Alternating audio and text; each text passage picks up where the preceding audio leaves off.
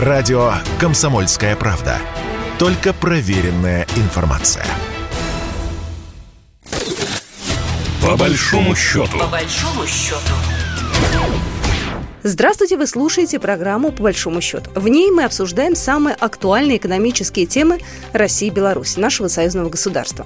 И сегодня мы поговорим не о глобальной экономике, а о простых и привычных вещах, которые стали дефицитом. Ждет ли россиян и белорусов дефицит препаратов на фармацевтическом рынке и как государство сможет нас обезопасить? Белорусский Минздрав опубликовал в своем телеграм-канале отчет о запасах фармсредств и изделий и заверил, что лекарств и медизделий на складах Беларуси достаточно. Для непрерывного лекарственного обеспечения населения запасов хватит на период от шести до семнадцати месяцев. Еще одна новость. Беларусь на фоне западных санкций расширяет сотрудничество с Россией в сфере фармацевтики. Об этом буквально на днях заявил в эфире белорусского телеканала СТВ заместитель министра здравоохранения республики Дмитрий Чередниченко, передает ТАСС. Он также сообщил, что в новых сложившихся условиях некоторые компании задерживали поставку препаратов в республике. У нас наблюдались определенные сбои, но сейчас поставки налажены. Была проблема с э, радиофармпрепаратами. Мы закупаем у одной из польских компаний, сказал замминистра. Эти препараты очень важны для лечения рака щитовидной железы.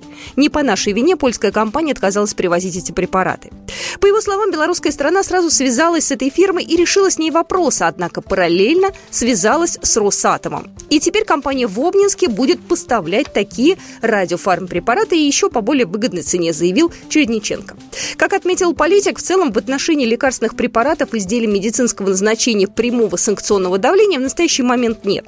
Он считает, что это связано с тем, что рынки России и Беларуси для крупнейших фармкомпаний мира терять нецелесообразно, убыточно. Также будут и репутационные потери в случае наложения санкций на поставку лекарственных товаров. Российский Минздрав, в свою очередь, направил в российский регион письмо, в котором перечислил препараты, которые могут оказаться в дефиците. Среди них тридцать девять лекарств для лечения разных видов онкологии. Директор Ассоциации независимых аптек, глава Альянса фарм-ассоциации Виктория Преснякова ответила на наши вопросы. На фоне ажиотажа, который сейчас наблюдается на рынке лекарственных средств, какие-то импортные препараты можем ли мы заменить отечественными? Ну, смотрите, действительно, вы правильно говорите, что это ажиотаж. Ажиотаж вокруг лекарств. И на самом деле за последние вот три недели у нас было некоторых лекарственных препаратов отпущена там не только полугодичная норма, но иногда и десятимесячная, да? Uh-huh. То есть шесть-десять месяцев какие-то лекарства ушли.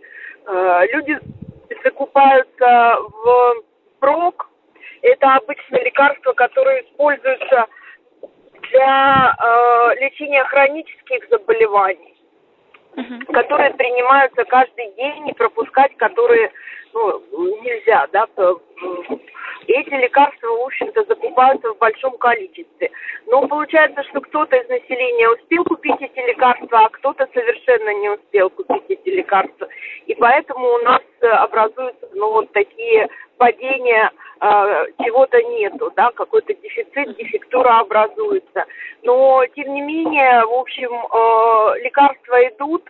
Э, самая главная причина в том, что они не успевают доходить до аптеки, это то, что мы меняем логистику, э, то есть где-то препараты еще идут из-за рубежа, где-то они идут уже там со складов.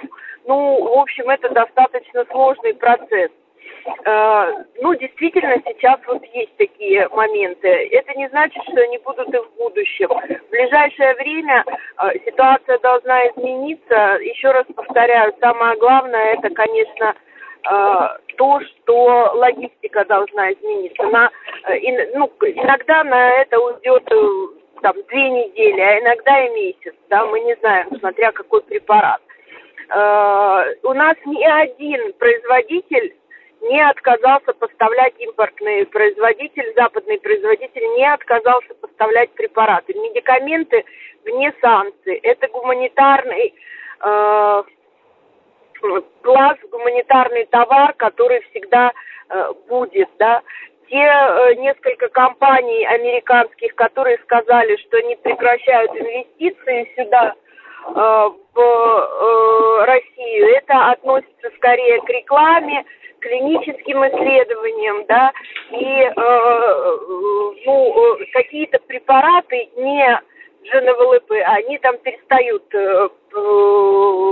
поставлять. Но эти препараты у нас есть замена, всегда найдется замена.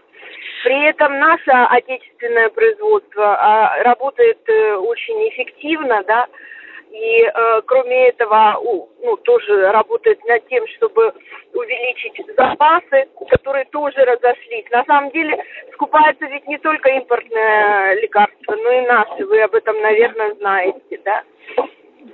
У нас есть те наши партнеры, которые готовы в случае чего э, завозить сюда готовые лекарственные формы, которые не завозили раньше. Это, например, и Китай, и Индия, и там, Пакистан, и Иран. Вот, э, в общем, в общем, вот такая ситуация. Насколько российские производители зависят от импортных компонентов в фармацевтическом сырье? Э, российские производители зависят от импортного сырья, это действительно так, и не только российские производители, могу вам сказать, у нас субстанции в основном производятся в Китае и в Индии, а в Пакистане еще, ну вот Китай и Индия основные поставщики а, субстанций для всего мира.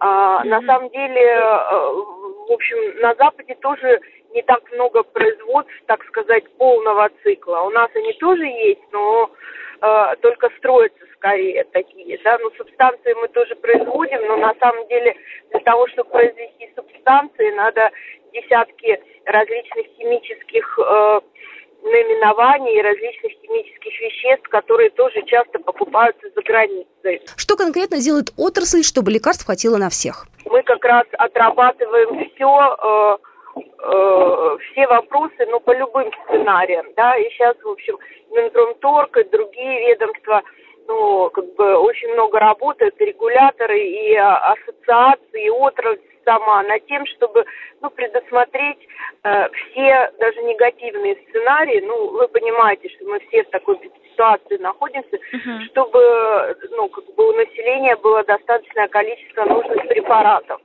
И это вопрос номер один сейчас, приоритетный, очень быстро принимаются какие-то решения, но новые э, какие-то э, нормативные акты, подзаконные акты вводятся.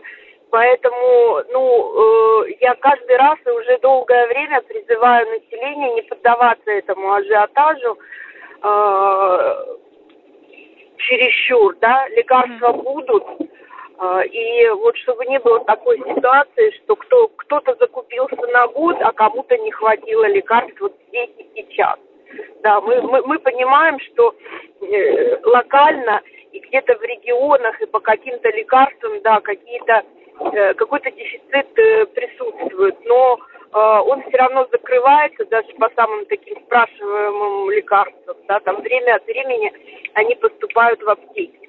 Аптеки ведь э, не, никогда не имели своих складов, и у них нету на большое количество времени лекарства, да, а дистрибьюторы, авто, оптовики, которые имеют склады, у них все по плану было, то есть они, э, ну, как бы, э, планировали, что там месячный запас, двухмесячный, а ушел шестимесячный и десятимесячный. Конечно, нужно время, чтобы это все восстановить. В Беларуси большой рынок дженериков. Вот что могут помочь нам действительно заменить какие лекарства?